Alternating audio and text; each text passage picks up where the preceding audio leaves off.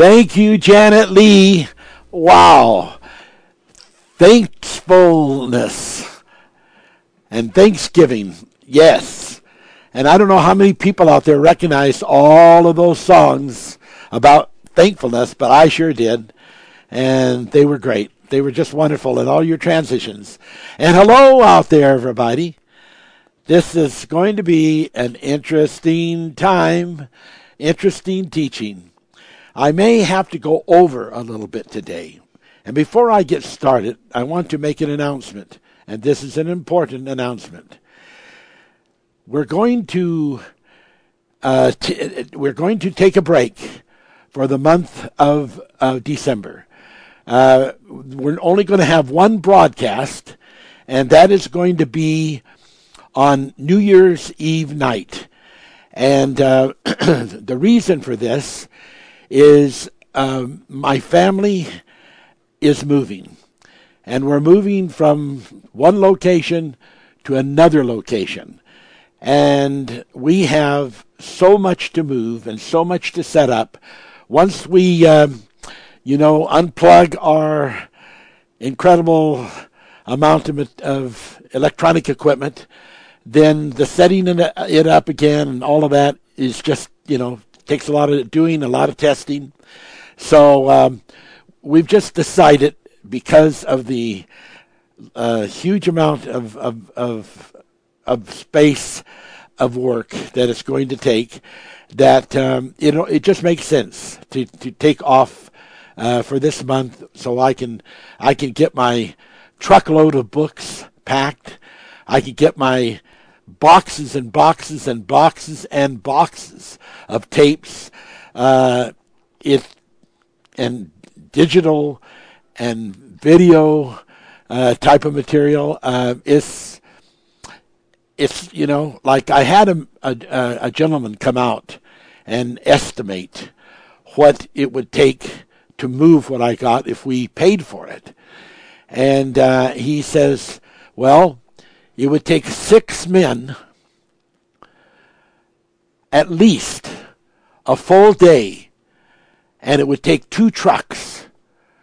So they would send two trucks and six men working at it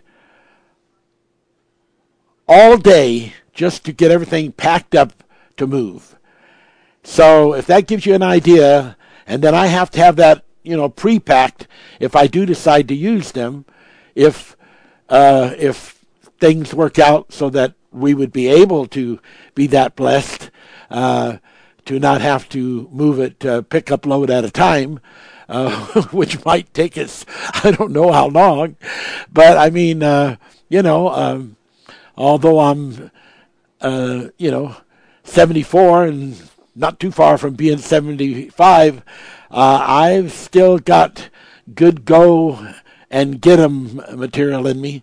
So I'm sure I could do a lot of this moving. But we have things to move like that are pretty heavy.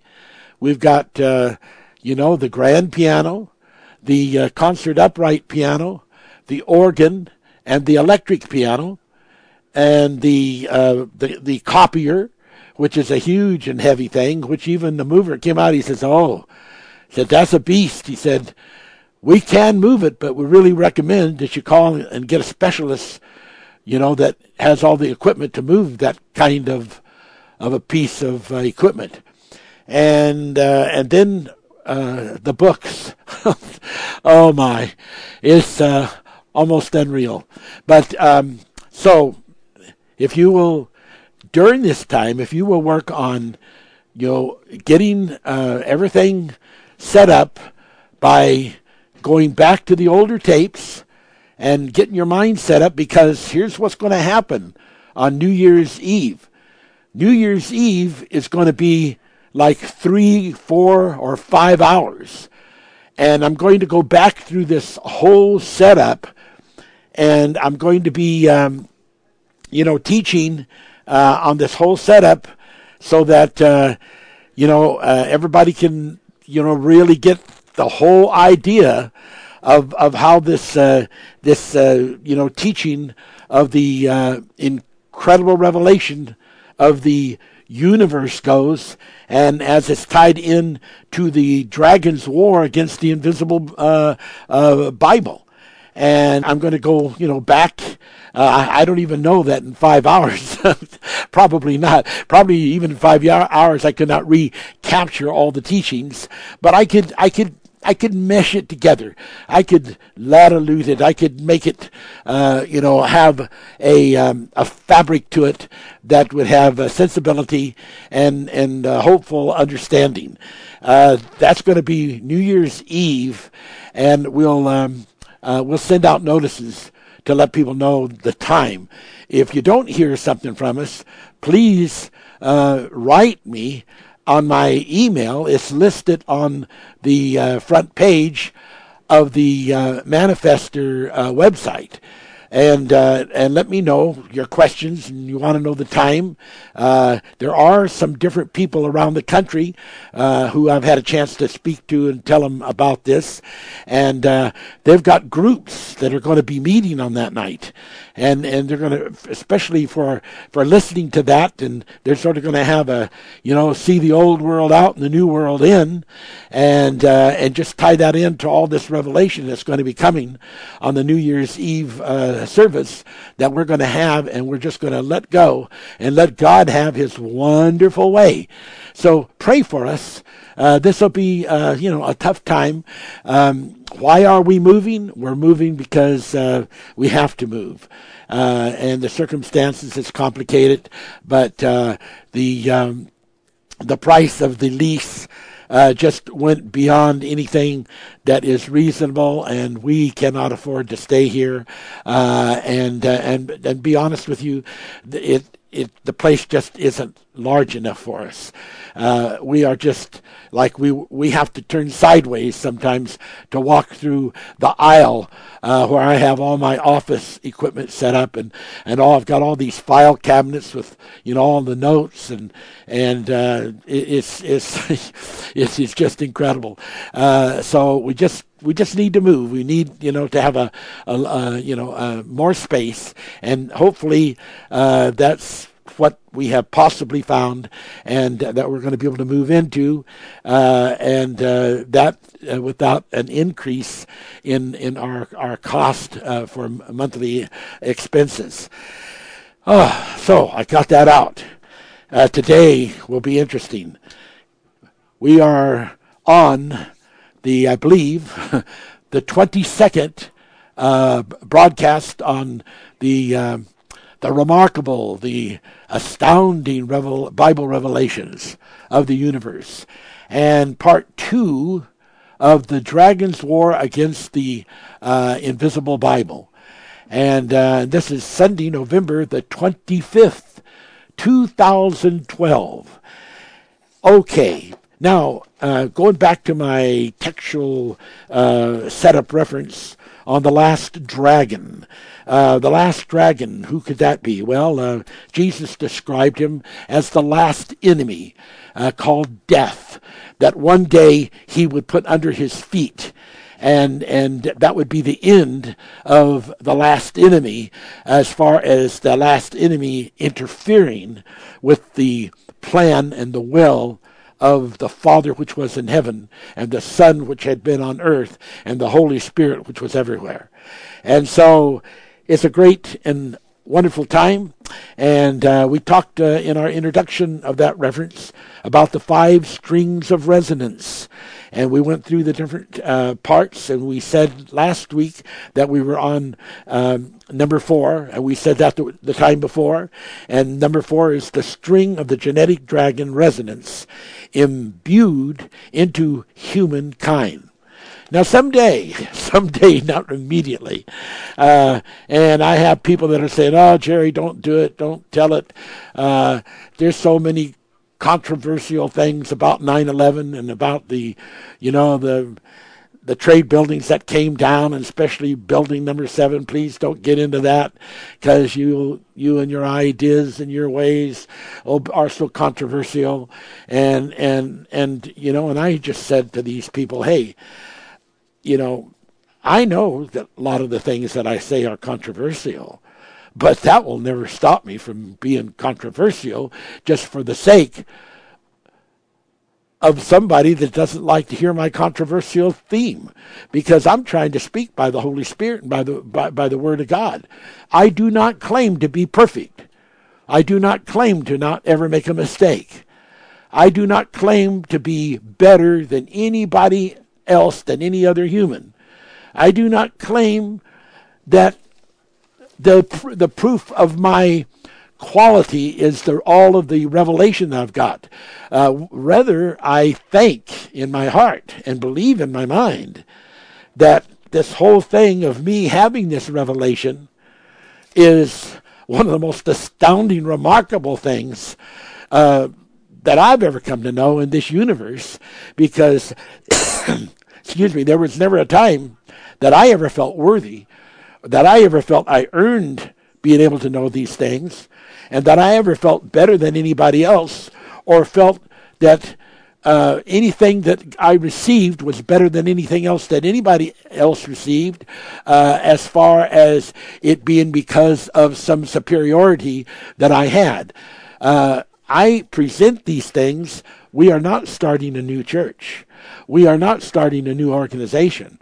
We are not trying to uh, create uh, some new uh, wave that's going to sweep everybody under our umbrella or under our tent. Uh, you know what? That is not in my heart nor in my interest. Um, one time I had someone said say to me, uh, Jerry Lee, you're you've moved up to Canada from the states, and you need to just have thousands of people literally tens of thousands come and, and just gather around you and be able to be there and listen to your things. And I said, Oh my God, please don't pray that prayer. I said, That's the last thing in the world that I need. I don't need, you know, I said, with this this world today where we can reach out all across uh, every shore and every continent. Uh, people can just stay right where they're at and they can hear this word anywhere. But I said, no, no, please don't get them all surrounding where I'm at. I said, I just, I need room, room to breathe, to, to breathe and to breathe. And, uh, uh, and and so I said, yeah, I'm not looking for crowds. I'm not looking uh, uh, to be a made a guru. I don't want to be a guru. I, I I don't want to be anything but a voice crying in the wilderness uh, and just mentioning these things as God has revealed to me the best as I can relay it. And uh, praise be the name of God. I hope you understand that I really, truly, with all my heart uh, believe and minister that to you this day. Now, uh, I want to talk just briefly in, uh, and I, I know I've mentioned, preached on this before, but uh, in Daniel 9, you know, uh, which is cha- uh, uh, chapter 9 of Daniel, first verse. Um, and uh, it talks about uh, in the year of Darius, the son of Ahasuerus, um, of the seed of the Medes, which was made king over the realm of the, of the Chaldeans. In the first year of his reign, I, Daniel, understood by the books the number of the years whereof the word of the Lord came to, Jeremiah the prophet that he would accomplish 70 years in the desolations of Jerusalem. Now, I think what we've got is a, is a lot of, of, of well meaning people out there in the Christian world. Uh, they're not bad people, they're not evil people, but they they are trying to understand the Bible by looking through the glass darkly. They are trying to understand the Bible by just reading the outside of the cover, so to speak. So metaphorically, the outside of the cover would be the whole Bible as they are reading it, but they, when as they read it, are only seeing the thirtyfold depth at the best. And so it's the glass darkly and, and the rest of the depth, the 60 fold and the 100 fold, is invisible to them. They can't see it because the Bible says there's a veil over the word. And, and that, that God has, has blinded the eyes, even of Christians. It's, it's Bible, ladies and gentlemen. Don't think it's not. It's Bible. And, and I've made these scriptures clear to you. And, and uh, on the, the night of the last day of this year, and of course there'll be some people say, well, that's too bad. Then we're going to miss this because uh, we don't expect that the earth is going to last after the 21st of December. Oh, the earth is going to last, and we're going to be here. And uh, and if that's what you really have uh, in your your little book of things you believe, uh, God have mercy on you, brother and sister. God have mercy on you. What a miserable life profoundly, ri- ridiculously miserable life that you must lead, uh, live. Uh, you know, uh, I was born free, and uh, I will still be free uh, as the blessings of God continue in my life uh, to keep me humble, uh, to keep me thankful, uh, to keep me compassionate for the suffering peoples of the world and for the hungry people of the world, both for physical and for spiritual. Uh, but D- Daniel was a great guy, but he was carried away as a captive. He ended up you know, in Babylon and in, and in Persia, and uh, he went through some some really tough things. And these uh, these fellows like uh, um, Daniel, uh, Shadrach, Meshach, and Abednego were no doubt, in my opinion, castrated. they were made eunuchs, and uh, so they went through they went through lots, uh, but they were they were good boys. They were good boys to the extent that that they had the knowledge to be what they were. And Daniel uh, had studied. Uh, he even, it tells in, in the first chapter, I think it is, of Daniel, that he was into scientific things. Well, he understood by the books. By the books as they were understood by other people how to read them. And there are millions and millions and millions of people out, out there who understand by the Bible as it is being taught in churches and by ministers and pastors, teachers, evangelists, prophets. It's, they understand it by that. But unfortunately, that doesn't tell you what the, what the real truth is. It doesn't tell you what the real truth is. So we see in the the ninth chapter and the 21st verse that God, understanding this, sent the, the, the angel Gabriel while Daniel was in prayer. and he said that uh, he moved about him swiftly. It's like the moving of the Holy Ghost, you know, like a mighty rushing wind. And he touched me about the time of the evening oblation. And someone might say, Whoa, that was really rude. Why would he interfere if he was really from God with the, the evening oblation? That's a divine sacrament. That should have been left alone. What's the matter with that person? What'd you call him, Gabriel? Who, well, who does he think he is, interfering with the statutes of God? I, I don't know that I could believe anything that he had to say if he was going to interfere with the statutes of God. So he must not be a, a God angel. He must be a devil angel. And, and that's how people talk out there. But just so happens that this was a really powerful archangel, and he was a Lord of hosts. And he informed me and talked with me, Daniel said, and said in verse 22, I am come forth to give you skill and understanding. Now, by saying that I've come forth to give you skill and understanding is another way of saying you do not have skill in reading this word, and you do not have understanding in reading this word even though Daniel says, I understood by the books the number of the years. Gabriel repudiates that, says, You do not have skill, and you do not have the understanding to read this, to understand this. To you, it's just like it is to all these other rabbis and priests. It's an invisible word, it's an invisible covenant. Yes, it's an invisible Bible. You don't understand it. Why? Because you don't have the skill to it. It takes skill. You got to know how to magnify the Lord. If you don't know how to magnify the Lord, you can't get into the revelation. Wow. We have to really understand the power of this, ladies and gentlemen. It's so important. And so Daniel came to give him skill and understanding. And in the 24th verse, he says 70 weeks are determined upon the people.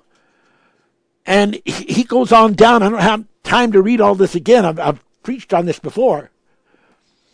And begins to show Daniel that this revelation has got nothing to do with a limitation to the short time, but it involves a long time, a transition of such prolonged extension that the natural eye has not been able to discern it because it just does not go along with relational ideas that people convey in trying to relate to themselves and to the, their time. And then in the 10th chapter and the 13th verse, as this revelation is still speaking to him, let's start with verse 12. Then said he unto me, Fear not, Daniel, for from the first day that thou didst set thine heart to understand and to chasten thyself before God, thy words were heard, and I am come for thy words. Now, it wasn't an accident that Daniel was able to have these things opened up. Somehow he did have a sense that he didn't understand the whole equation, the whole depth, the whole meaning. And he was praying to God. And he was sincere about it and real. And he was heard. And in verse 13 it says, But the prince of the kingdom of Persia withstood me one in 20 days. Now, this is, a, this is a powerful entity just talking here that was wanting to come and help help Daniel. How could this prince be be stopped? Well, obviously there was another prince. Now, prince is almost an abbreviation, although it has its own meaning, of principality. And that's what this whole thing is about the principalities warring with one another. The good and the bad. And no doubt it was like when Satan, Lucifer, Satan appeared with the sons of God. Someone says, Oh, how did they let him in there? What do you mean, how did they, they let him in there? He, he attends on a regular basis. The Bible says that. He hasn't been cast out of heaven yet. Someone says, Oh, no, he fell from heaven. Jesus saw him fall as lightning. That's talking about his status. We know that he is the prince of the power of the air. Still. And the air representing, as the Bible translates it, heaven. We know that there's a whole lot more to this than meets the eye. And he was expected to come. The question asked him is, hey, how come you're here? No, that was not the question. The Job thing, that was not the question. What have you been up to? Where have you been? He said, oh, from going hither and thither, back and forth between the earth. It wasn't about how come you're here. He attends those meetings, he still does. And the Bible says that one day this evil force called Satan will be cast out, who day and night is bringing charges against the people of God and challenging actions and things they want to do. So what was happening was Gabriel was being challenged that he was overstepping his bounds and he was breaking the equation of of fairness of the test of of of Lucifer Satan to be able to go through his equality of tests because he had not been judged yet in the white throne judgment, and he needed the right to have equal assessment and equal opportunity and equal challenges. And he was making that case. And it wasn't until some of the other prince came, of the seven spirits of God came, to help him make his points, help Gabriel, him, Gabriel, make his points, that they overrode the, the complaint of Lucifer Satan. And then he came. So one of the chief princes came to help me. Wow. Another chief prince is another archangel. So it's probably a seraphim that came. Okay. Now, this kind of stuff is going on all the time. It's still going on. Angels are are involved in this. These are Lord of hosts. The angels are involved in this this war. Wow. Wow.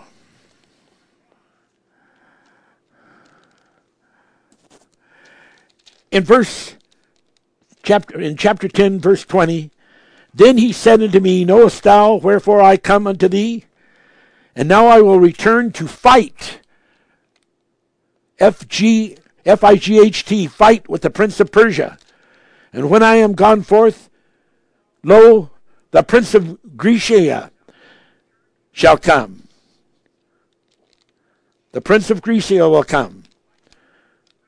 G R E C I A. But I will show thee that which is noted in the scripture of truth. So you see, this is about the scripture, and it is about Gabriel showing him what's in the scripture that Daniel could not see. That there it was, it was a glass darkly, that he cannot he cannot visualize it. He cannot understand that it was there. He had to be shown what was there. And there is none that holdeth with me in these things, but Michael your prince. And Michael is the archangel of the seraphims. And no doubt the person that came to help make the argument against Lucifer Satan and overcome so that those 21 days were not extended. And he could then go to Daniel. And he says, But the war is not over yet. Lucifer, Satan, the prince of Persia, has not given up. And he said, right now he's acting as a, a lord of, of nationalities. And when he's done with the Persians, he'll move on to the Grecians. And when he's done with the Grecians, he'll move on to the Romans. it goes on and on. That's Bible. That's the way it works. Wow. Well, what is happening here is God is calling his people through this holy manifest revelation to get caught up, to get caught up in the spirit, into the eye of the needle realm of telestesian vision. Now, when you think about the, what the scripture says about the needle, it's pretty, it's pretty profound because it's the differentiation of people that can be saved and people that cannot be saved. It's got to do with a, a ratio, ratio, with a, a fitting and not fitting, with a conforming and not conforming. And the disciples said to Jesus, But Lord, how shall any of the people be be saved that have financial prominence based on what you are saying. Jesus said, Well, with man it's not possible, but with God all things are possible. With God, even a camel can go through a needle's eye. Wow. So the differentiation is when you look at it from the physical human standpoint of reasoning and what seems to be rational, it seems to make absolute concrete steel girder sense to say there's no way that person can get through a needle's eye. There's no way that the camel can get through the needle's eye. The needle's eye represents a special kind of invisible environment. It ties into those scriptures that I was sharing with you and, and teaching you about magnify the Lord with me. Magnify his work. Magnify the Lord. Psalms 34 3, Job 36 24 through 3. Magnify his work. And magnify the law and make it honorable because it's not honorable the way it is now. Isaiah 40, 42 21. Wow. And all the other scriptures I've given you, if people want to know what those are, they just need to go back into the teachings and listen to the teachings because it's all covered there in the teachings. And they need they need to get in there and do a little little homework. But if you're going to get caught up into this eye of, of the needle realm, you're going to get into that magnification. And you when you start magnifying that needle's eye, so that the ratios change. You make it large enough so that even a camel can get through it. You make it extensive enough and clear enough and plain enough so that the person with the poorest sense of understanding that has ever lived on earth can understand it. so the person that has a problem with constructing ideas and understanding the physiological structure of something is able to understand because the extension of that needle's eye is made so advantageous and so so great of dimension that these people can come into it and they can understand. You think about it the way it is right now. Think about the needle's eye and how small that is, that sometimes you have to wet the end of a, of a thread to get the thread to go through that needle's eye because it's so small. Now think about a camel. And think about that some of those hairs of the camel might be too thick to go through the needle's eye. And there's thousands and thousands of hairs of the camel that won't fit through the needle's eye. Not to mention the body and the organs. And so the ratios wouldn't be, you know, a thousand to one. it would be incredible. The numerology of it would be extensive.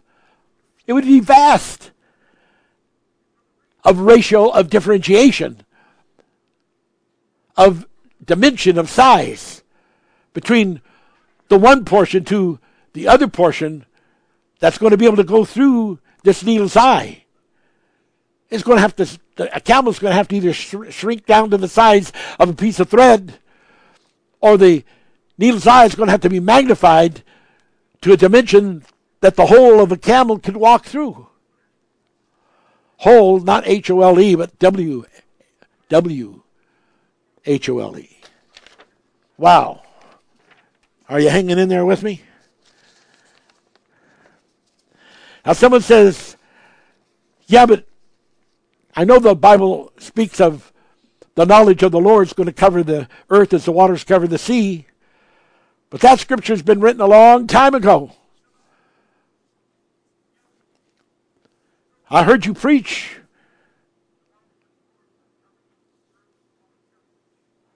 I heard you preach on the age of Ion. But I don't know when that's going to be. Maybe I won't even be living. What can I do to take advantage of some of this knowledge before that age of knowledge happens? Well, I've done some teachings. You, you can go back and expand on it. But there are ways to get around the age of entanglement. There are ways to get around the, the collapsing wave function.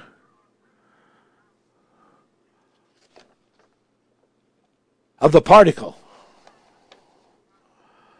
There are ways to expand or close up the interstitial separation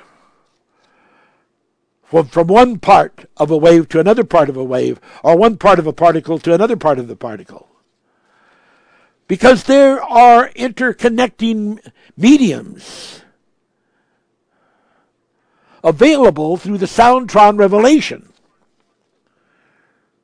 in the sense of photo translation. Photo translation. We got an insight to this on the Mount of Transfiguration. And this is possible mentationally by thoughts. And I spoke in the past about two incredible experiences that could be manifest realizations for God's people. The photo translation that could imbue a person transpirationally. T R A N S P I R A T I O N A L L Y. T R A N S P I R A T I O N A L L Y. Transpirationally. And this has to do with getting into the spirit of love. Because getting into the spirit of love, of course, is another way of getting into a higher act of knowing God, because God is love. And it also can have a, a, a relative sense and a carriage connecting you with love relationships that are true and, and, and have a purity to them. In, in individually of application. And then, besides that, transpirationally um, coming that transpirationally coming into the photo translation.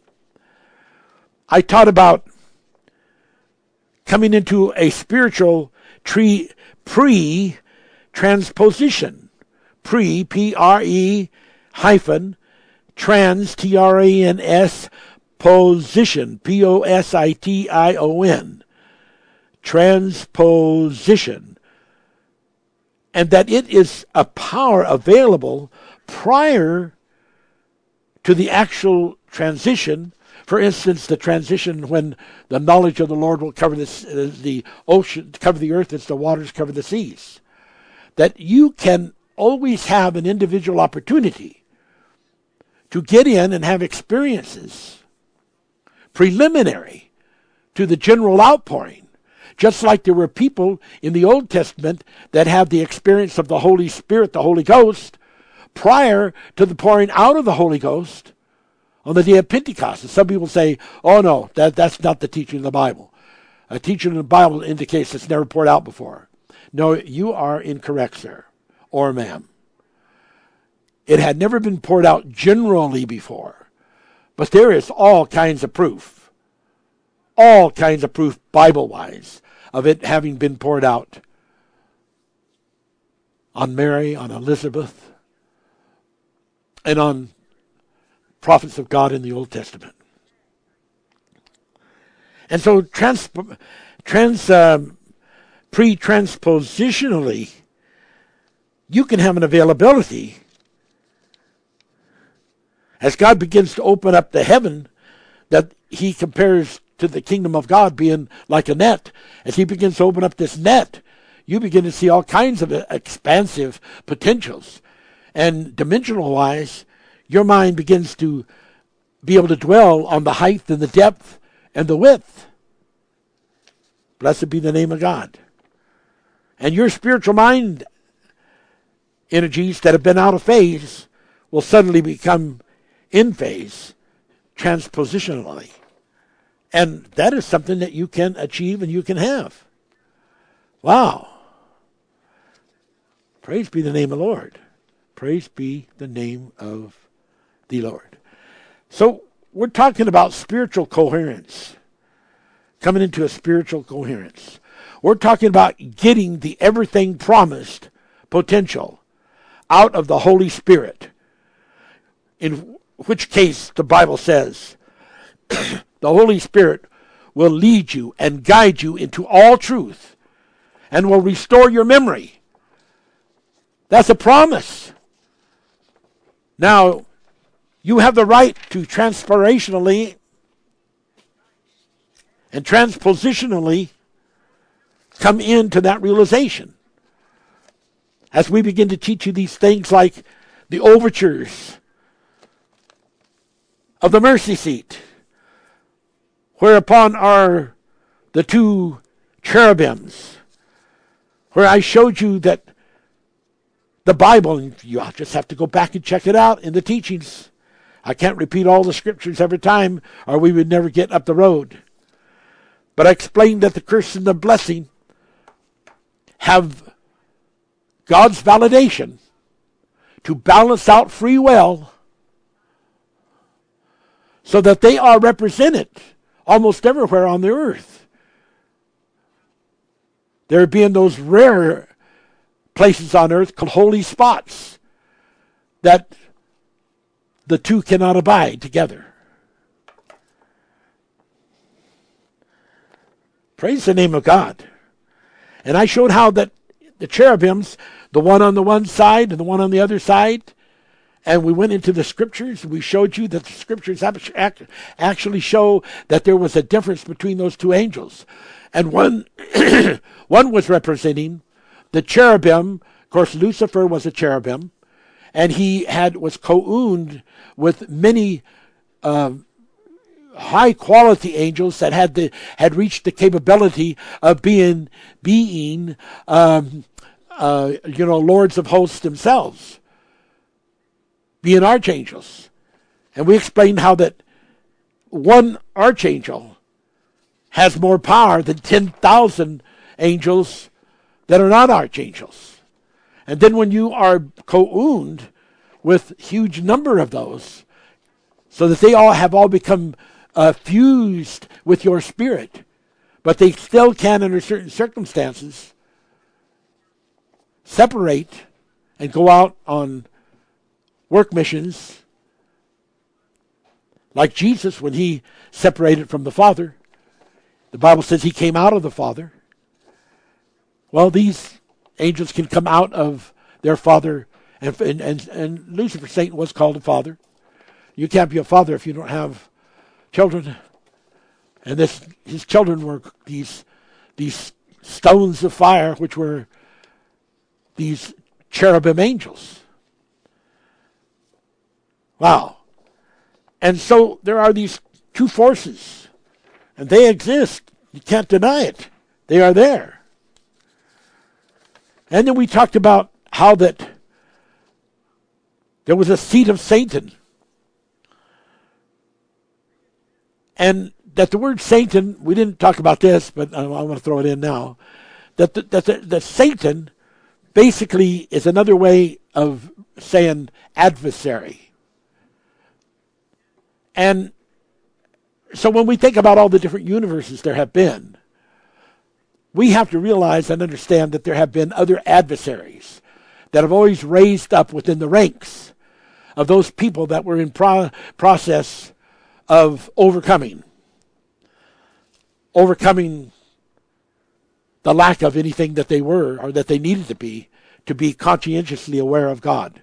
And then to live out that consciousness so that they could ultimately obtain a soul. And that within the course of those trials of, of living and, and going forwards and backwards, hither and thither, that there were some that became adversaries. Like when Gog and Magog first became an adversary to the will of, of, of God the Almighty, and then became adversaries to each other. Which then is just another way of calling them Satans. Because that's really what the word Satan means adversary. And so, were there Satans in other universes? Well, there was not the Lucifer Satan, but there were other Satans, yes, that were adversaries. so, and the idea of dragon. Well, one thing we, we know about the dragon that the dragon is an ancient, old, ancient servant, uh, serpent called the devil and Satan. So we see by that that when like when something is called something. And we, we talked I think last week about this rubber ball. And it's made to be a ball so you know and and we call it a rubber ball. But if that were made uh, to be used for some other purpose then it would be called a different name. Even though it was made just like and looked just like and acted just like uh, the rubber ball that you were using as a ball. But it was also used for a different purpose, and so therefore it was called a different name. So when an entity acts as an adversary against the forces of good, they're acting out a certain aspect that then is called a certain name. And so the old serpent, the dragon, was called the devil and Satan. Revelations 12 9. and last week we went into this thing of uh, Second Chronicles 18 through 22 about how this lying spirit was called forth. And we showed, like in Revelations 13 2, how that the seat of Satan was found in the churches. And how that this lying spirit went forth and was was coming upon prophets, pastors, teachers, evangelists, so to speak, to make them believe a lie.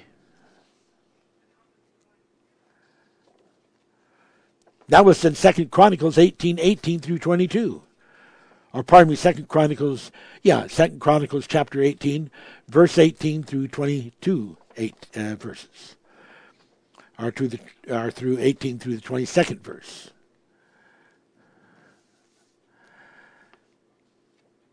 We read about Galatians uh, 3 1, about the church being bewitched. And we went through some criteria about what are God's people to do. And we showed how in Philippians that there were a lot of people out there in Paul's time, and we know they're still here in this time, preaching the Christ of contention and strife. Not to mention all the other uh, things that we mentioned in Philippians 1 uh, 15 through 20 and Philippians 2 14. Wow. Then we got into the thing about the Gihon people. The Bible tells us in the book of Genesis about the garden that was at the at the at the east at the east of Eden. So if Eden has an east, then it has a west. Otherwise, there can't be an east. And then we showed how that that the word Gihon, which is one of the four rivers, in Strong's Concordance, number 1512, Hebrew dictionary, has an understanding, Gachown, G A C H O W N, meaning belly. Compare that with number 1521. So 1512 and 1521. And how that there are several scriptures and a total understanding to show how that the word belly is also can mean and does often mean womb. And we went to show how that there was this war of the curse between uh, between the good seed and the bad seed. We found this in Genesis 10 through 14. 2, Genesis 2, verses 10 through 14. And we showed in Revelation 17:5 how that the serpent was a woman. But you need to go back and listen to all the teachings. And how, as a result of all of this, that the angels of Euphrates, as we're going to get into that a little later on more as we get in uh, further up the road here with our teaching today, that they are bound in the rivers Euphrates. Read Revelations 9:14 and verses uh, and chapter uh, 16 through 12. And we showed how that there was two kinds of dragons. The Leviathan Rahab dragon and these were sea serpents of the satanic fold. And then there was the the land dragons. Uh, check out the sea dragons in Psalm 74:15, Psalms 89:10. And there's some incredible stuff there. As to this this thing of the seat of Satan being described in the book of Revelations, found in some of the churches, the Nicolaitans, as I call them, and Jezebel, and all those kind of wicked people. How that in Ezekiel 8 3, reference Concordance Hebrew, Strong's 7068, it speaks of the seat of the image of jealousy. So in Ezekiel 8 3, 70, 69, it takes it a little further and describes it, which provoketh to jealousy. Then taking it further yet, in uh, Strong's Concordance of the Hebrew, 77 from 7069, which is all connected to 7068, the original reference term, all connected. It means a rod. So that this image of jealousy actually is described as a rod. We talked in the past about how that the two cherubims that are described in Genesis with a sword flaming each way, every which way, to keep out anyone from coming back into the tree of life. And we showed how that, that represented two opposite forces. The good force, we'll call it the bad force. Satanic, Lucifer, Satan force, and the other force, the good force. And how that when it said every which way, that, if we had the time to go into it, we could extend it certainly reveals that it covers both the evil and the good in that particular use of the swords moving in those directions. And how that Satan did not want people to go in there and have the availability of the tree of life. And the the good angels did not want it. And the re- the reasons were were different. For the good angels is because they knew the people were not ready to come into that for the, the evil angels, that was not in the plot of Satan. It was not the right timing. And so this force, uh, this image of jealousy, image, is a rod. And this rod has the power to provoke jealousy. And this rod is a stem of an angel of light rod of Lucifer, Satan. And it has the power. The rods can be, as, as it revealed that, by both the evil magi- magicians and Moses and Aaron to be able to be changed to, in, into any different form. So it can be changed into a sword. And it literally means in 7069, Strong's Concordance, Hebrew, to erect, to create. And the where is anywhere between heaven and earth. The, the hither sphere. Even includes the bottomless pit as described in chapter 9 of Revelations that Lucifer is given, Lucifer, Satan is given the keys to, and there he begins to create and make all kinds of manufacturing of cloned entities,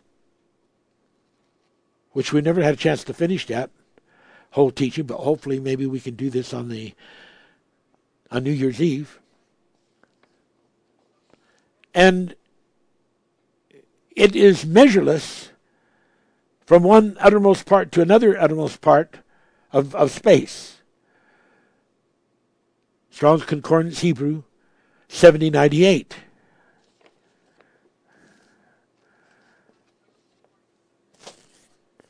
And we know provoked to jealousy makes sense because in Zechariah 1:14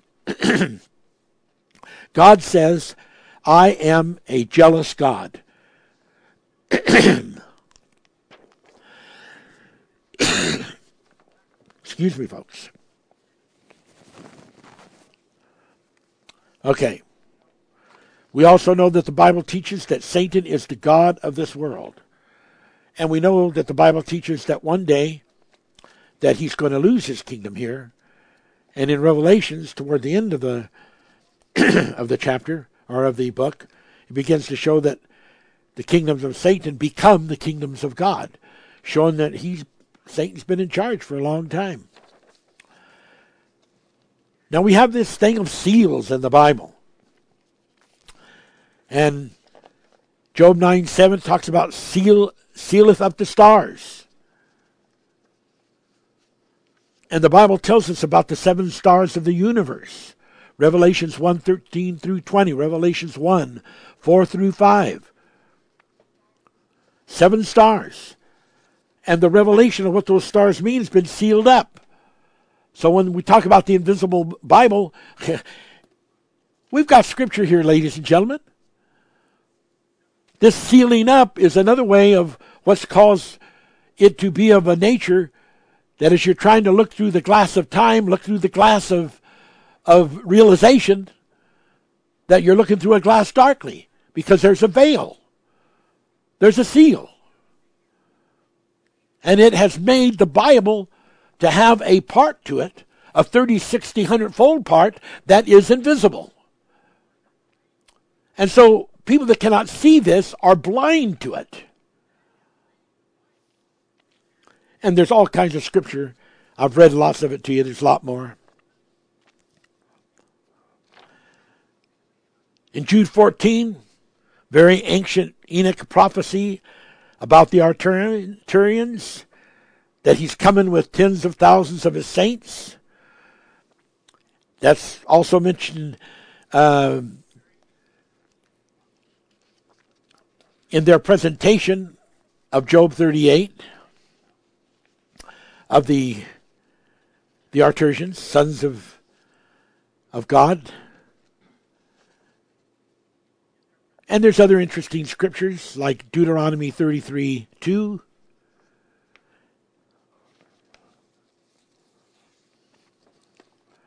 Wow. And it's all about that which was and that which is and that which is to come, which was what God told John that he was to write about.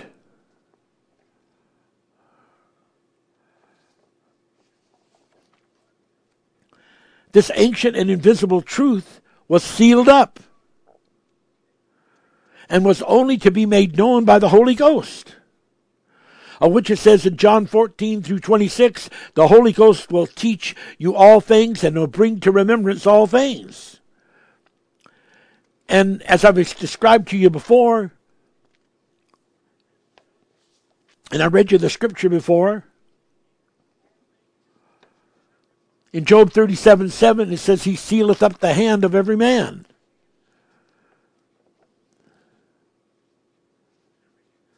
That's a birthright that every man has, but it's sealed up. And in John 1 9, he says, And the light of the kingdom of God is born in every person. Every person born on earth is born with that light, the kingdom of God. John 1 9. And these are rights that people have. They're birthrights. And, and, they belong to you not only in this physical life, but they, they belong to you before this physical world ever was created.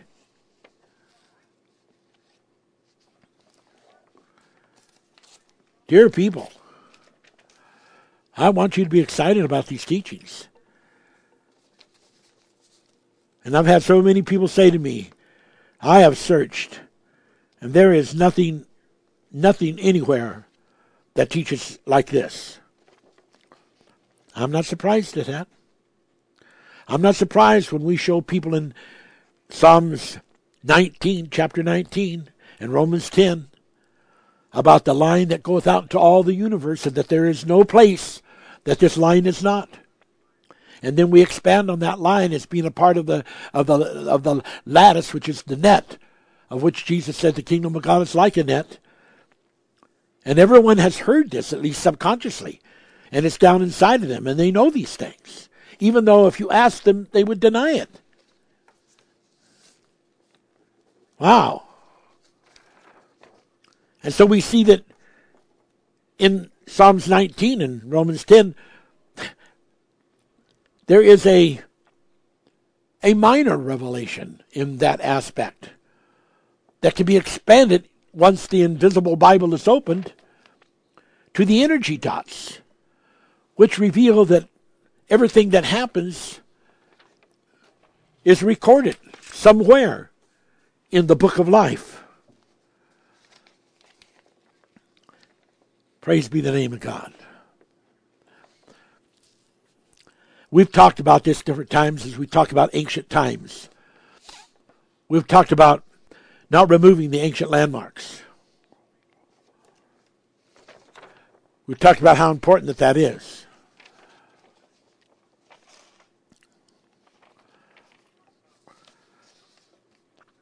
We talked about in Isaiah, uh, that was in Proverbs 22, 28, and Isaiah 44, 7 uh, talks about appointing the ancient people. And Isaiah 45, 21 talks about declaring, uh, you know, from the ancient things that have happened, the former things of old, what the future things are. That's Isaiah 45, 21 and Isaiah 46, 9 through 10. And thrown in with all of that is one of the most ancient scriptures in the Bible. 50 Psalms, uh, no, Isaiah 51, 9, about Rahab and the wounding of the dragon. In the meanwhile, the Bible is, says it over and over again. Jeremiah eighteen fifteen. My people have they stumble from the ancient past. And Daniel 7 9, 13 and 22 talks about a time, a time, an age of iron, when the ancients come down and they do sit on thrones. Well, transpirationally and pre-trans locationally, you're going to be able to do these things ahead of time as God begins to lead you into that freedom of going through the needle's eye. The mysteries of the invisible Bible, the secrets, the sacred unknowns, the tetragrammaton, the pronunciation of the name of God, the parables that are to be understood by a limited group of persons for now, and Joel's proclamation that the knowledge of the Lord will one day cover the whole world, and the promise of the Holy Scriptures in the Gospel of John and other Gospels that the Holy Ghost one day will lead and guide us to all understanding. And the understanding that for now we're looking through a glass darkly, but one day we will see face to face and be known as we were once known. And the scripture in Revelations that the seven thunders are revealed to his servants, the prophets, And when the whole knowledge of that is concentrated in a revelation to the world, then the mysteries of God will be fulfilled. And we'll begin to understand the codes and the patterns as described in Exodus 8 9. And how the Bible emphasized be sure you make this according to the patterns revealed to you by God. And we'll understand the keys to the mysteries of God, to the keys of David. We'll begin to understand the deep word of God, the 30, 60, 100 fold levels, and how that, that applies Holy Spirit contextually. And we'll begin to relate this to the Akava, the solution to riddles, this understanding of words and the contingency that is available in these words and in the language as used contextually for interpretation. See Exodus 39, 1 through 2, as to a revelation revealed in the, in the linen cloth of that whole idea.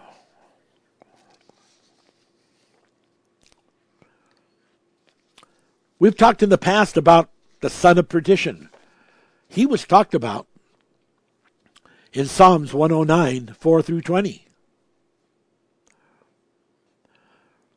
The Bible talks in Philippians 1:28 about an evident token of perdition.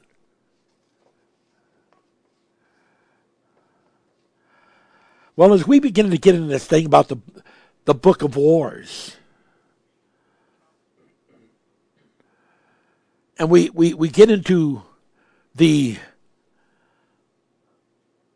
the Wahe in the Suphah, which is in the Babylonian Tamud, T A M U D.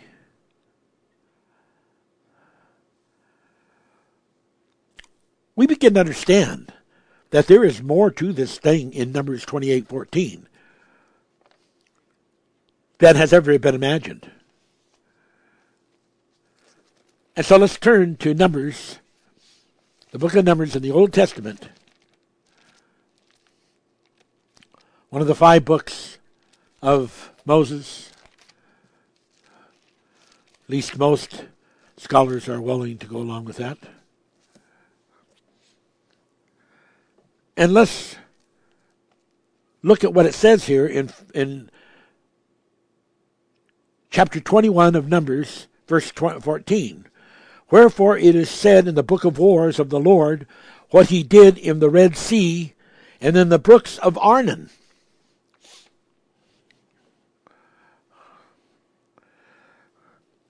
I have for some long time had an understanding of the book of wars.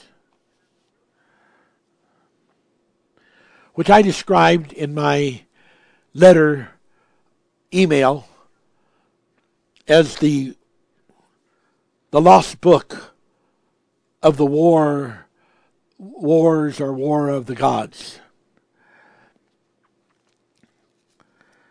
But get the notion here, ladies and gentlemen. Get the notion. Please get the notion. That it does tell us some things here more than what people would imagine the book of the wars, plural, of the Lord. What he did in the Red Sea. Someone says, oh, that's telling us something, isn't it? You, you can be sure that it is. It is telling you something. And what he did in the brooks of Arnon. Well, that's telling us something too, isn't it? Yes, he is. He's telling us something. I'm going to share this with you today. God help me to have the time to do it.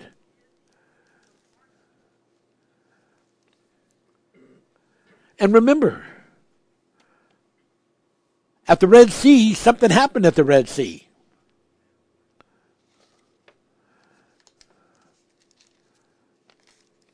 Well, what happened at the Red Sea? Well, I'm going to share that with you.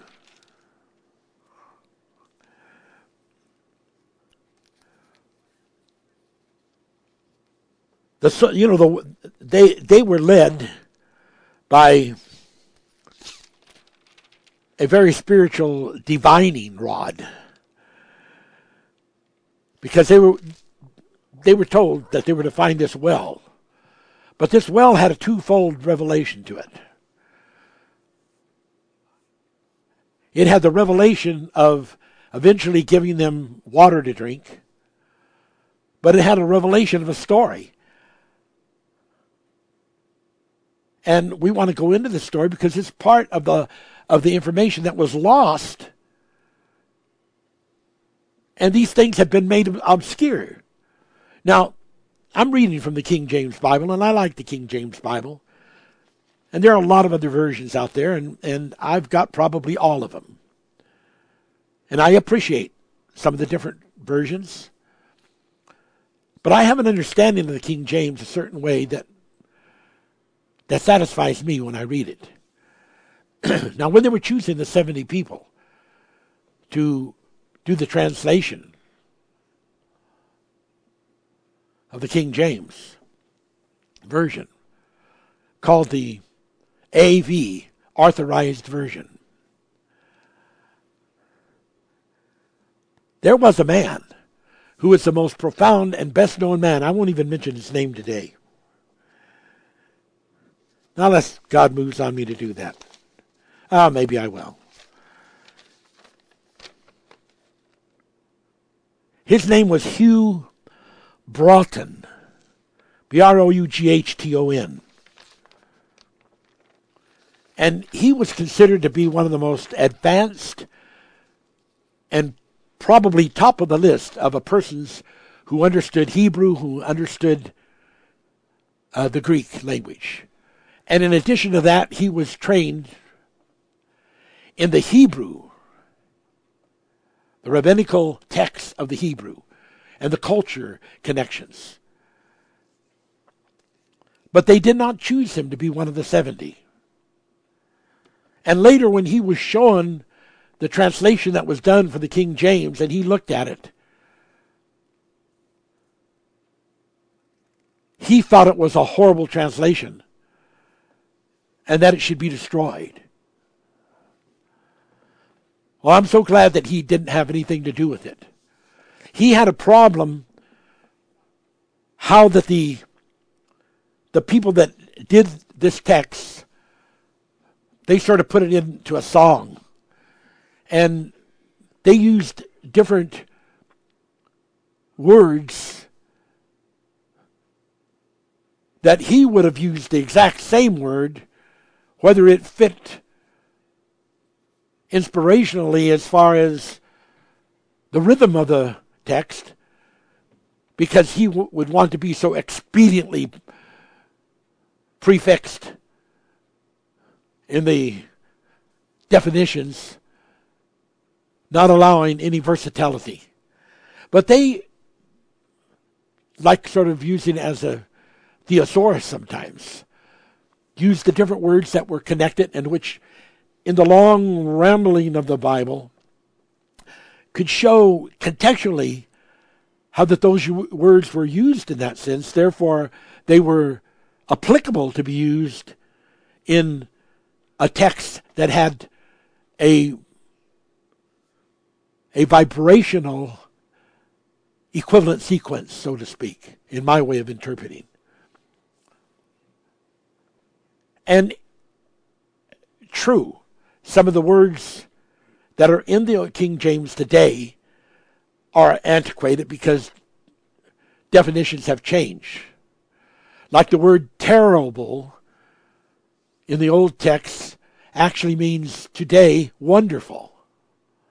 So if you find a verse that says, and God is terrible, that word back then actually meant God is wonderful. So there are a few things like that that perhaps the New King James, if people want to sort of update, could be used. But I love the rhythm and the character. And I believe that those men, to a great extent, were chosen because they were destined to be chosen and that they were inspired to do what they did. Yes, it can still be translated because it's it's in it's in that 20 uh, or 30 fold stage. There's still the 60 and the 100 fold to bring out of it. Okay. So, in this book of the wars, yes, you can go back to ancient Talmud things of the Babylonian, but it doesn't have the whole book. That's, that's been lost. But we know that there was a song that was re- revealed at the well. And as we just got through reading to you this, tw- this 2114, wherefore it is said in the book of the wars of the Lord what he did at the Red Sea and the brooks of Arnon, we see that that the Lord immediately is told that um, they are to go forward. And in verse 17, then Israel sang this song Spring up, O well, sing ye unto it. The children of Israel were told to find a song. Oh, would there be a parallel to that in this day and age? A song in the night, that people would find that song in the night. There would be rhythm to it. There would be parallel to it. There would be depth to it. There would be reason to it. There would be sentimentality to it. There would be marvelous dawnings to it. And in verse 18 of chapter 21, the princes digged the well, and the nobles of the people digged by the direction of the lawgiver, by the direction of the Spirit. They were using, it says, their staves, which is another term that can be interpreted as a rod. It's a special rod. Rods different one from another. And out of that experience, there came a lot of revelation. Now, shortly thereafter, mentioning that, it mentions in verse 21 and Israel sent messengers, messengers into Sihon, king of the Amorites, saying, We see that after they were looking for that song, after they were using this divining rod to discover that song, that obviously they received a word from God and, um, and messages from God. And this message to Sihon, who the Bible describes him as a famous person, the king of the Amorites, has an important connection to the revelation of the rod. And remember, we're just past this thing of the rod in which there was all of these poisonous serpents that were biting people and they were dying as they were on this trek through the wilderness because they had been disobedient and complained. And then this pole, this rod is built, and there's the two flavors, just like the two the two cherubims. You have the seraphim angel at the top with his head on the with his foot, pardon me, on the head of the serpent. And that just precedes this revelation. Wow. Wow. Excuse me. All right. So let's let's look at this. Because there's there's some incredible stuff here. There's some incredible stuff here. Oh my gosh. Thank you, Lord Jesus. Thank you, Lord. Thank you. Someone says, How can you put all this stuff together by the Holy Spirit? And I don't have any problem using the different versions of the Bible, even the Septuagint, because the Lord and all kinds of the disciples used the Septuagint. It was it was the Bible of that time. It's a Greek translation. Wow. They say that one of the interpretations for the song that they found at the well was Waheb Suphah, which means in the Septuagint, using the Aramaic Targums, Supra, there is love at the end. You're going to be going through all these things. You're in the the valley of the shadow of death. You're walking through the the trials and the temptations, but you're going to get through all these these things, and there is love at the end.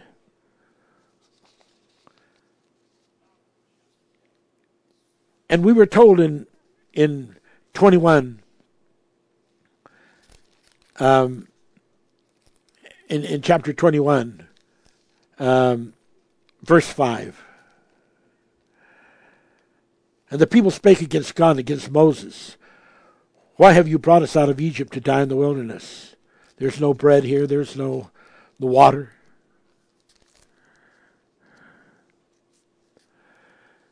Yes, we know. People have complaints. People aren't satisfied with the trials of overcoming.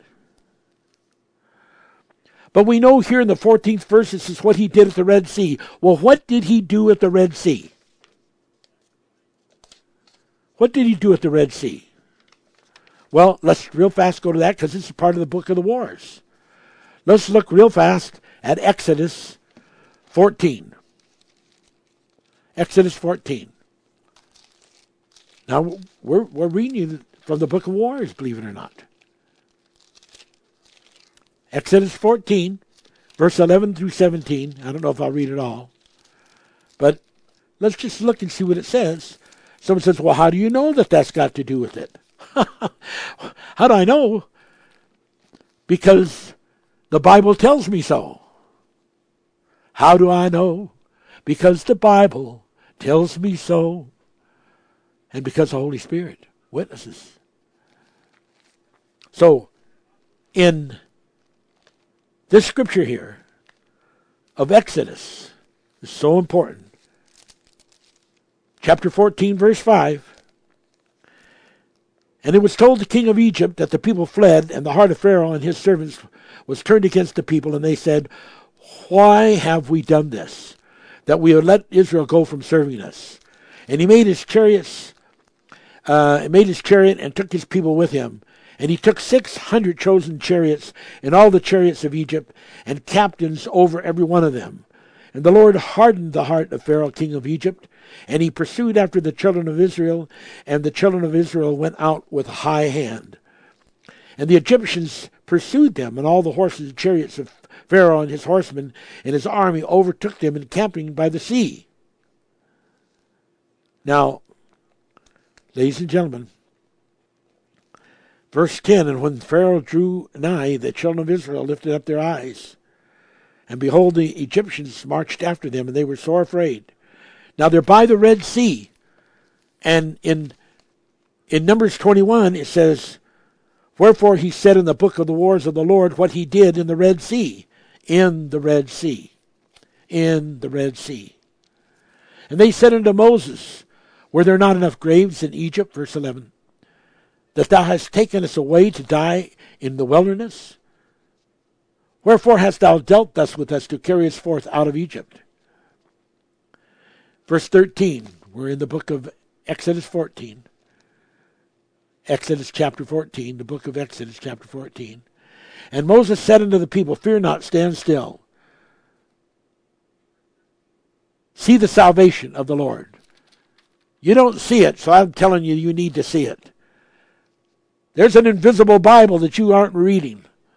Let me read this invisible Bible to you, this invisible Word of God to you.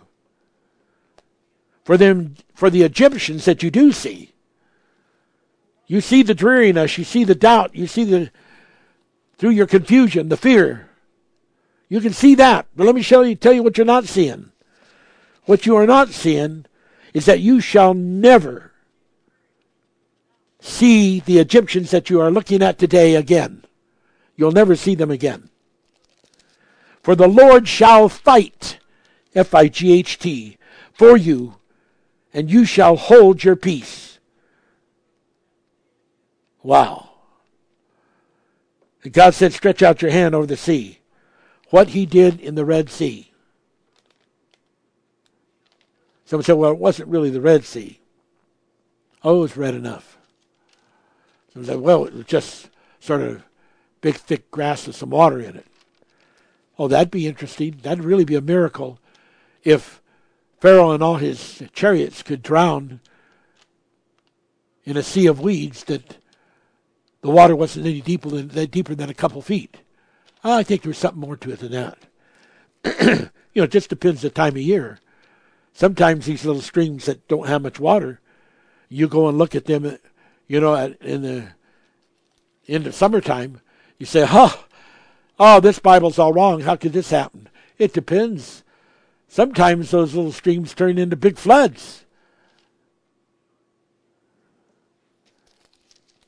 Wow. now, what did he do in the sea? Verse 18 And the Egyptians shall know that I am the Lord when I have gotten me honor upon Pharaoh, and upon his chariots, and upon his horsemen. And the angel of God went before the camp of Israel, and removed and went, went behind them, and the pillar of the cloud went from before their face and stood behind them. And it came between the camp of the Egyptians and the camp of Israel, and it was a cloud of darkness to them, but it gave light by night to, to Israel, so that the one came not near to the other. One had night, one had light. One had not night, one had light. The angel of God did this. That's part of the book of the of the wars. This is told right here. That's part of what happened in the book of the wars.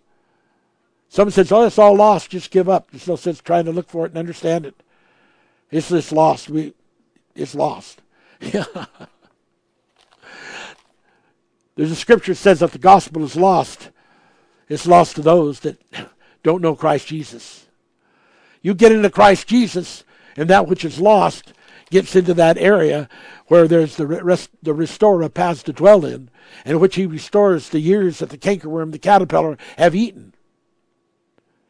You get restoration. And so this was in the this was this is the book of the wars. This is when God's angels. This is when the forces of good were fighting the forces of darkness. And this is what God did with the angels. He divided first the sky and the sky under which uh, under which the the pharaoh and his chariots of 600 chariots and captains were he made it to be an utter darkness and the sky where the children of Israel and Moses was, he made it to be an utter light.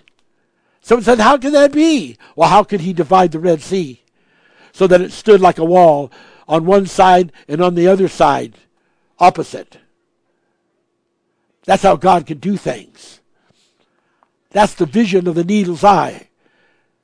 That's being able to go through the needle's eye, the impossibility realm for man. But all things are possible for God realm. As part of the book of the wars of the Lord. Wow. And then Moses stretched out his hand over the sea. And he, he caused it to go back by a strong wind. First he divided the sky, then he divided the sea. And the children of Israel went across in the midst of the sea, in the sea. Story of what it says in the book of of Numbers 21. Wherefore it is said in the book of the wars, what he did in the Red Sea, what he did in the Red Sea. God wanted people to know this. But you need to understand it under the title of the book of the wars because there's so much more to it and the connectedness of it all. Wow. Verse 23 And the Egyptians pursued and went in after them. Huh! If they can do it, we can do it. If they can understand the invisible Bible, we can understand the invisible Bible. Come on, let's go. We've got chariots. We're into advanced evolution. We've got wheels. We got more than just horse feet alone. We've got wheels.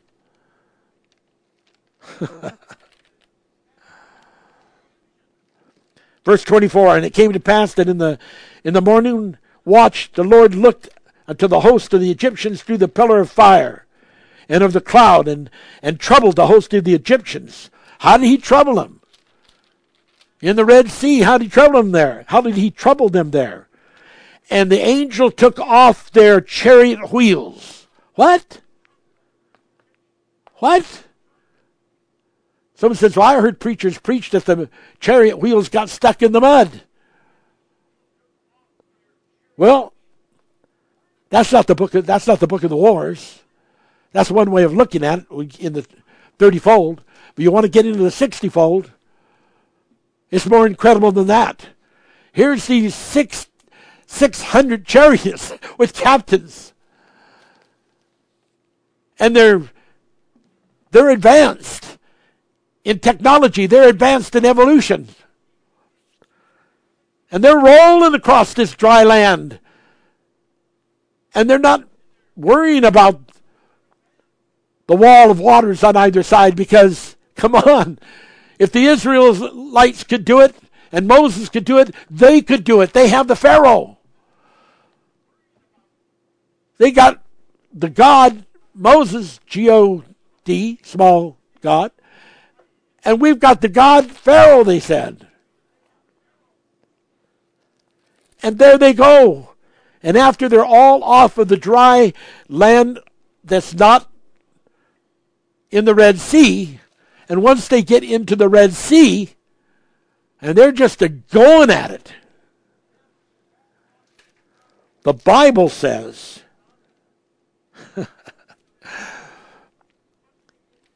that the angel of the Lord, verse 25, Exodus 14, took off their chariot wheels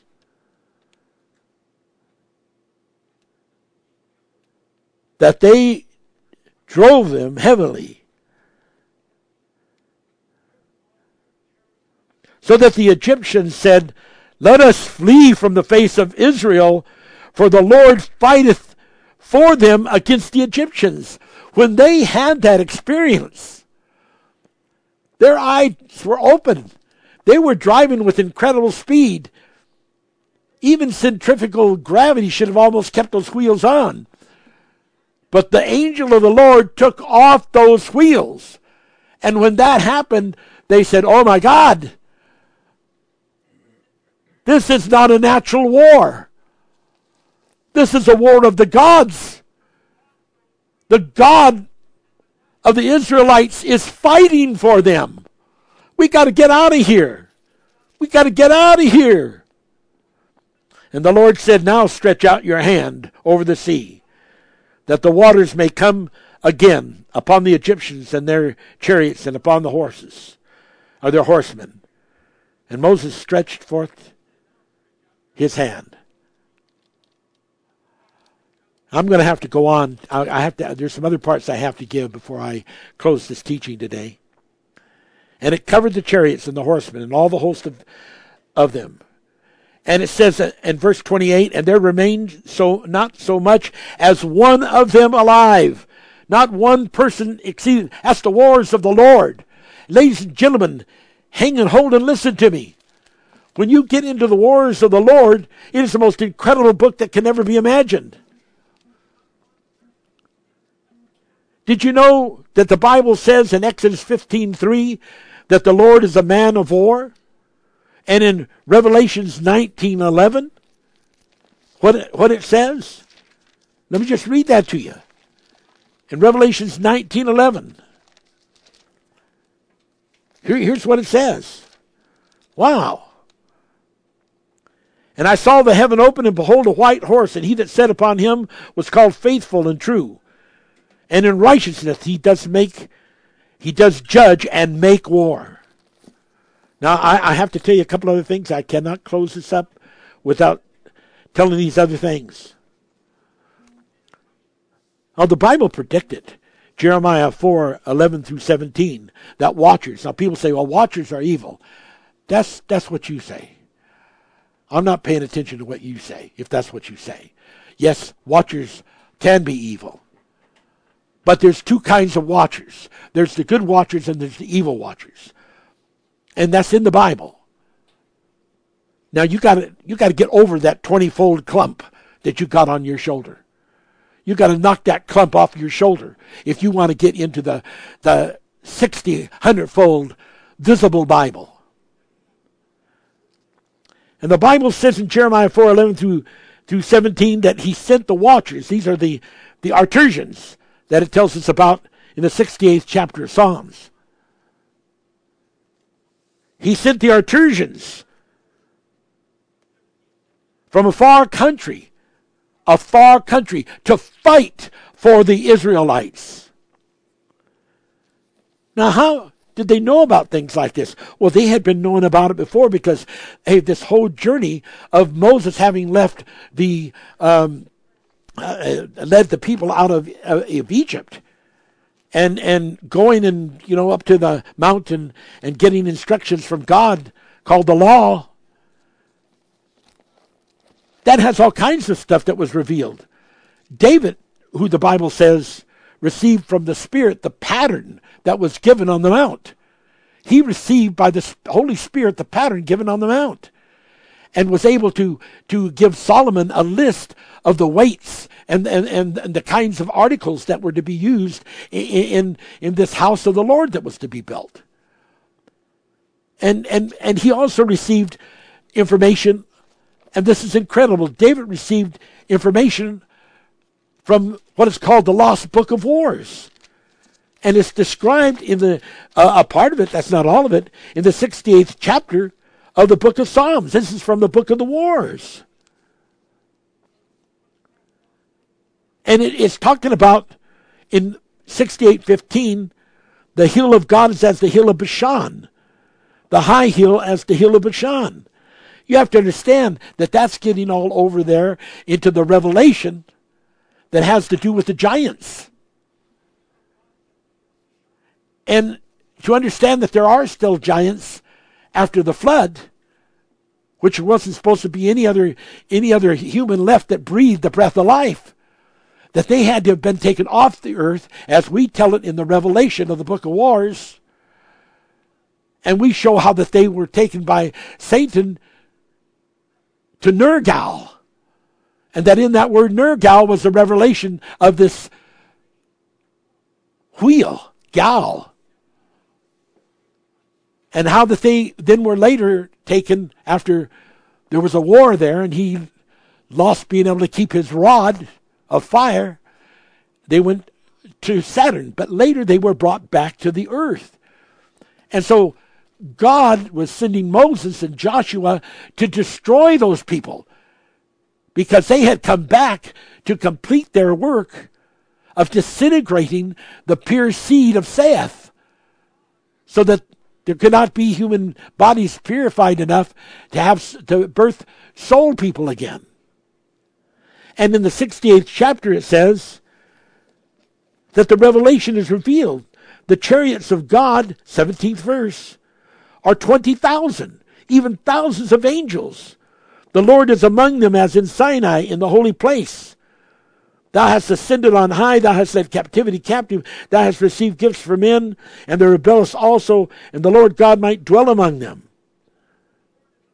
In the 22nd verse, the Lord said, I will bring again from Bashan, I will bring my people again from the depths of the sea. How could David have known about an event that happened so long ago? How could he have known that? of the 20,000 angels, which in the Bible, these angels are called a different name than has ever been used for any angels. They are called, as I uh, use the pronunciation, rather than the the the literal spelling uh, uh, uh, enunciation, and I call them shinons. But you can look that up yourself in Strong's Hebrew Dictionary 8136. And he saw this revelation, and this was all part of this trek to which God was sending these people. Because where were they heading? They were heading over there across Jordan to where, to where, where Edrei was, which was these underground subterranean city tunnels and caves where these giants lived, to go and defeat them. And the, and the war of the gods was happening. This was a very a war against the principalities and the and, and of evil and good. Because Satan did not want these giants. You have to understand how extensive that this is. This Og, this giant. I mean, his bedstead was 14 feet long and 6 feet wide. And the Bible describes in Daniel 11:38 about how there would rise up these gods or this god of the forces. Well, of course, that's the title that was borrowed from the author of Star Rise, pardon me, Star, Star Wars, that they made the movie out of. That thing of the forces actually comes out of, out of Daniel 1138.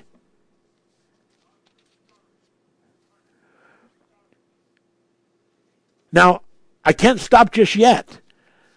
I, I just got to go on because there's some things there. If, if I if I don't if I don't get it, it's incredible what we miss. But that's part of the start of the of the of the wars of the Lord described by by by David. And it incorporates the revelation of the Shinons, the, the angels who are the, are the sons of Enoch. Now, let's look back in Numbers again, 21. And I, I, I got to at least give you this, and then I'll have to quit for now. But we'll finish it, Lord willing. Oh, it's going to be incredible on New Year's Eve night. Wherefore it is said in the book of the wars of the Lord what he did in the Red Sea. And what did he do? It says, and, and in the brooks of Arnon. Well, okay, let me read this to you and see what you think. And verse 15, 21. And the stream of the brooks that goeth down to the dwelling of Ar, and lieth upon the border of Moab. And from thence they went to Beer, that is the well whereof the Lord spake unto Moses. Gather the people together, and I will give them water. And Israel sang this song. Now let me let me show you a translation of that. In the Douay Rheims Bible. Here's how it pronoun- here, here's how it translates. Numbers 21 15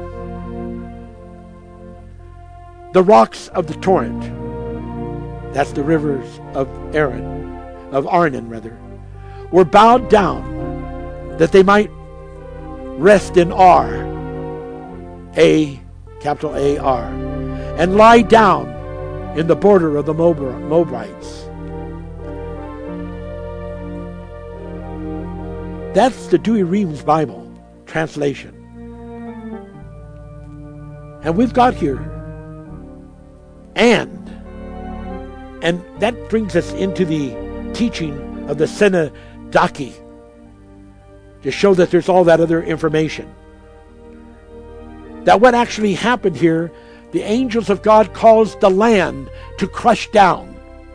And there was a lot of people that history tells us lived in those caves. And when this crushing took place, these bodies of armies that were in these caves waiting to to do a surprise attack on the children of Israel were crushed in the caves. And there is a history, a Jewish history that says that pieces of the bodies of these Amorites that were crushed came up in the spring of this well, so that the children of Israel were able to see that in this watercourse underneath the land, where all this land had gone down, and, the, and, and what, does it, what does it say? The, the story of the wars that happened in the Red Sea and at the River Arnon. This was this incredible thing that happened. And Isaiah writing about it in Isaiah 15, uh, 1, talks about the burden of Moab, because in the night Ar of Moab is laid waste and brought to silence. And if you look at Numbers 21, 28, and this is my close here. 21, 28. And there is fire. There is a fire gone out of Heshbon, a flame from the city of Sihon. It has consumed Ar of Moab and the lords of the high places of Arnon. It's the war of the gods. And in the 14th verse of the 21st chapter, it said, What he did in the Red Sea and in the brooks of Arnon. Now there's more. There's more on the war of the Lord. There's more that tells the story of how this whole thing connects to Nimrod. This whole thing connects to Mars and Saturn. It's about the Arturians. It's about all these incredible things that's told in the in the book of the War of the Lord, and more of it can be re brought out of the of the twenty-fold, thirty-fold Bible, and can be illuminated to you, just as I showed you this little bit. And I will try to get into that on that incredible night, the end of this year when those that have prophesied the end of this world on the 21st of December will be found to be false.